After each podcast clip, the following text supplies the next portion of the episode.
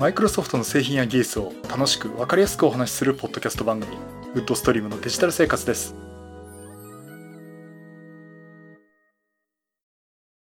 第615回目の配信になります。お届けしますのは木澤です。よろしくお願いします。はい今週もお聞きいただきありがとうございます。この配信はクラウドファンディングキャンプファイアのコミュニティにより皆様のご支援をいただいて配信しております。今回も安根さん、ホワイトカラーさんはじめ合計10名の方にご支援をいただいております。ありがとうございます。ご支援の内容に関しましては、この番組ウェブサイト、windows-podcast.com でご案内しております。もしご協力いただけるでしたらよろしくお願いします。また、リスナーの皆さんとのコミュニケーションの場として、チャットサイト Discord にサーバーを開設しております。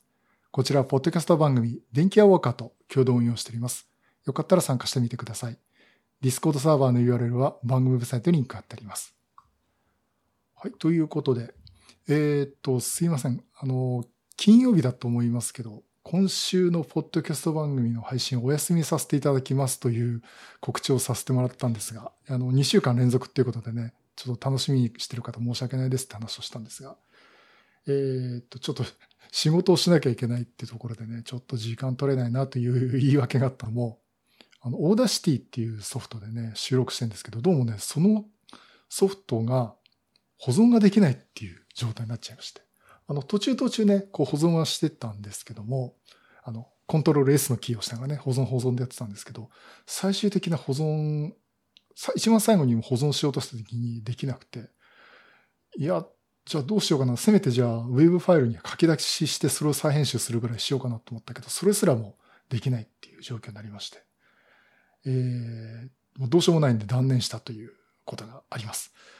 えー、ということで、あの、今回は先週お話ししようとした内容をちょっと仕切り直してね、えー、ちょっと短めですけどね、話をしたいなと思っています。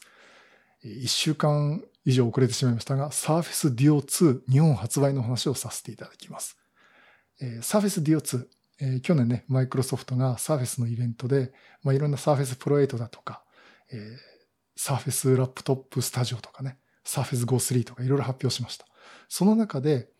えー、2画面デバイスとということで、Surface DO2 というのを発売、発表しました。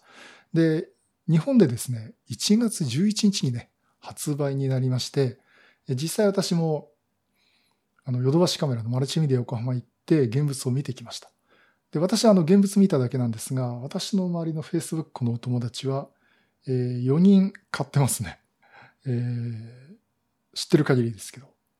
えー、ということでね、結構いい値段するデバイスなんですけど、面白いデバイスですんで、ちょっとその話をしたいと思います。まあ、Surface Duo 2、2画面デバイスということで、あの、折りたたんでるやつをこう広げて見るタイプなんですね。で、あの2画面って言ってるのは、液晶が2枚、えー、中でヒンジでつなぎ合わせて使ってるというもので、例えば Galaxy Fold みたいに2画面というか、折りたたんで広げてみるって液晶がこう繋がってるというものでなくて、完全に液晶が2つに分かれているというものになります。で、これプロセッサーはですね、スナクアルコムのスナップドラゴン888というハイエンドのものを積んでまして、で、この2画面デバイス、広げると8.3インチぐらいの大きさの、あぐらいじゃない、8.3インチの、えー、画面の広さになります。ですからさ、あと iPad mini みたいな感じになると思います。で、あの、非常に面白いのはやっぱり折りたたんで状態でも使えますしっていうのはですね、隙間があるんですね。ヒンジのその背中の部分ですね。そこに小さい液晶パネルがあって、時間やとか通知だとか、通知だとかですね、バッテリーの残量とかが見えるというものになっています。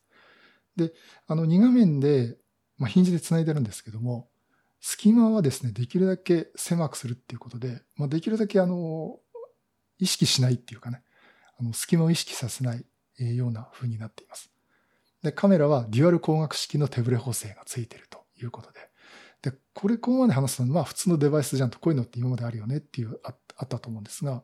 ぱり Surface Duo と名乗る限りはですね、まあ、からにはですね、やっぱりマイクロソフトの製品を活かすっていうところが非常に前面に出てまして、まあマイクロソフト365の連携というのはすごい得意技になってます。まあ、まさにあの、マイクロソフトのサービスを使うために最適化されたデバイスではないかなと思っています。で、実際ね、あの、マルチメディア、横で、ヨドバシカメラのマルチメディア横浜で見てきたんですけども、まずハードウェアの作りはすごくしっかりしています。あとは液晶が、なんだろう、すごく触り心地がいいっていうかですね、タッチしやすいというところで。私、アンドロイドっていうとね、なかなかこう反応が悪いっていう昔のイメージがついたままだったんですが、全くそういうことなくてですね、すごく、の、感触がいいっていうかですね、えー、レスポンスもいいですし、えー、しっかり作ってあるハード的なしっかり作ってあるものもあるし、実際触ってこうタッチしたりスライドさせたり見たところを、すごくキビキビ動いて快適に見えます。それとその、やっぱり液晶画面2画面なんですけども、本当に縁が限界まであのギリギリ狭くしてますんで、あまり、まあ、そうですね、あの、YouTube の画面を全画面表示すると真ん中に確実に線が入ってしまうんで、それ気にはなるんですけども、まあ、他の情報を見るとかね、例えば本当に2画面として片方はウェブページで、片方は YouTube の画面見るとかね、そういった2画面の分け方を見ると、すごく、あの、使いやすいなっていう感じがします。これで例えば仕事するとかだと便利かなと思ってます。結構あの、私も思ったのが、本当に大きいワイド画面1画面と、液晶モニター2画面とどっちがいいかっていうと、意外と2画面の方が、こっち、こっちの画面はこのモニター、こっちのウィンドウはね、こっち側のモニターって分けてあった方がなんか見やすいっていうかね、使いやすいことがあるんですよね。まあ、そういった意味で見ると、Surface DO2 の作りっていうのは、すごくやる作業の仕切りができて見やすいんじゃないかなと思っています。それとまあ、OS が Android っていうこともあって、そこどうなんだろうっていうのがあったんですけども、あの、ほとんどね、Android っていうか iPhone とかね、そういう OS の違いを意識しない感じになってますね。とにかく画面にはもうマイクロソフト関係のアイコンが並んでて、まあ、Teams は普通に使えるし、Outlook も使えるし、もちろんそこからオフィス製品も使えるわけなんで、まあ、そこら辺を見るとですね、あの、本当にこう、マイクロソフトのサービスを使うためによくできてるなっていう感じがします。だから、これで仕事したらね、結構効率いいんじゃないかなっていうふうな感じを受けています。まあ、そんなところがありまして。で、これ実際あの Discord の方にもですね、ちょっと前なんですけど、書き、あの、いろいろと意見いただきまして、まあ、私があの、Surface Duo 2 ヨドバシに置いてあったんで見てきたって話をしてたんですけど、え、 Discord の方でね、えー、随行拓馬さんの方から、これを見ていると無理してつなぎ目なくさなくてもいいように思い思いますね。本の見開きだと真ん中切れてても構いませんというご意見いただきました。ありがとうございます。あの、おっしゃる通りで、本を見るっていうことについても、もう、あの真ん中に切れててもね、問題ないっていう、まさにこう2画面でも、これはこれでありかなというふうに、えー、見えます。あとね、マニアックなとこでね、マサさんからね、え、管理者アカウントはアドミニストレーターではなくルートらしいですね。残念と。まあ何が残念かっていうのはわかんないんですけど。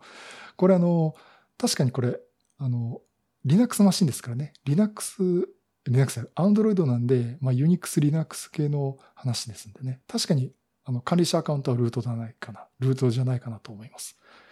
えー、ただ、ここまで、あんまり普通の人はね、あの、こだわらないかと思いますけど。まあそんなところでね、まあ、サーフェスで4つ結構、あの、高いんで、みんながポンポン買うっていう感じじゃないんですけどもね、私の周りも何人か買って、えー、色は白がいいのか、黒系がいいのかっていう、指紋が目立つか目立たないとかね、えー、そんな話もしてまして。まあ、ペンと合わせて使うと結構いい感じに使えてるような、えー、感じがします。確かにヨドバシはペン置いてなかったな。うん、まあ、あの、ちょっと機会があったらね、そういう場所があったらね、使ってみても、みたいなと思っております。まあ、そんなところで、あの、今回、えー、Surface DO2、日本発売ということで、まあ、ちょっと触ってみたところと、まあ、なんなんとなく感想的な話をさせていただきました。まあ、総じているのは、ななんだ Android 端末かっていう、まあ、なんだって言ったらあれですけどね、まあ、できれば私は Windows 11のまあ、Windows 本的にね、えー、使えるものだったらと思ってたとこあるんですけども、特にもう OS にこだわることないんだなっていうような、え、作りをしてるっていう感じがすごく受けました。だからなんかマイクロソフトがこういう方向で、もうデバイスはともかくサービスとか、あと自分で持ってるクラウドをね、有効活用するってことに本当に焦点を当ててるなっていうことを印象づけるデバイスだったかなと思っております。はい、そういうことでね、今回、えー、Surface Duo 2についてお話をさせていただきました。まあ、あの、サーフェスシリーズね、あの、サーフェスラップトップスタジオはいつ出るんだっていう話も、えー、出てますし、えー、出ても、うん、今、今、10第11世代かっていう話もね、あると思いますんでね。まあ、あの、現物はまた見る機会があると思いますんで、まあ、そういうサーフェスシリーズね、えー、見てみたいなと思っております。あと今、あの、ちょうど年末、年度末ぐらいになってて、あの、家電量販店行くとね、まあ、ヨドバシとか行くと、サーフェスラップトップ4のセールをやってますね。結構、値引きしてますね。あの、一番下のグレード、ライゼンのなんとかだったかな。あの、一番下のグレードでも15万5千円ですかね、税込みでね。普段17万とかするやつがちょっと値下がりしてますんで。えっ、ー、と、これが、まあ、期間限定なんでね、サーフェスラップトップ4が、えー、今、セールになってるような感じですんで、まあ、興味ある方っていうかね、まあ、これから買ってみようかなっていう方はね、いいんじゃないかなと思っております。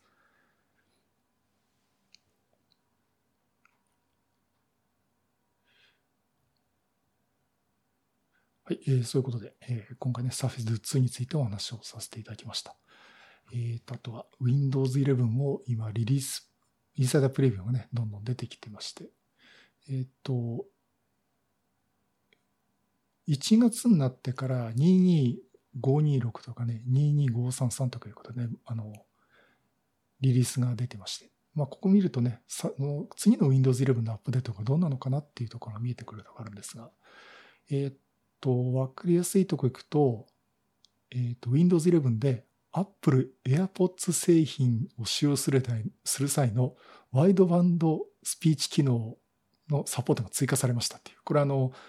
えー、音声通話のね、品質向上になるっていう、もう、Apple iPods 製品という名指ししてアップデートしましたっていうのもありますし、あとファイルのエクスプローラーでね、ファイルの検索を早く検索できるようにっていう、インデックスをつけてやってみるっていう実験をしてますとかね、いうのもありますし、あとは、えっ、と、ボリュームとか、あの、ノートパソコンだと画面の明るさとかですけど、そこのね、あの、調整をした際に、例えばボリュームとかだと今までだったら、画面の左上にね、縦方向にボリュームが出るんですけども、それはあの、画面下の中央あたりに横方向にボリューム調整、まあ、画面の明るさとか音量とかですね、調整の画面が、ボリューム表示が映りましたっていうようなユーザーインターフェースの修正、修正っていうか、変更になっています。まあそんなところもあるんで、まあ Windows 11もね、またお話をしていきたいなと思っております。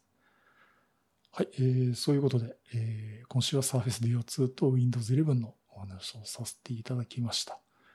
あの、ちょっとすいません。本当にあの、ね、忙しいのお前だけじゃねえんだって怒られそうなんですけど、ちょっと今ドタバタしちゃってる状況ですんで、あの、時々ちょっと毎週配信じゃないこともあると思いますので、ちょっとね、ご容赦いただきたいなと思っております。はい、そういうことでまたいろんなネタ集めてお話したいと思います。またよろしくお願いします。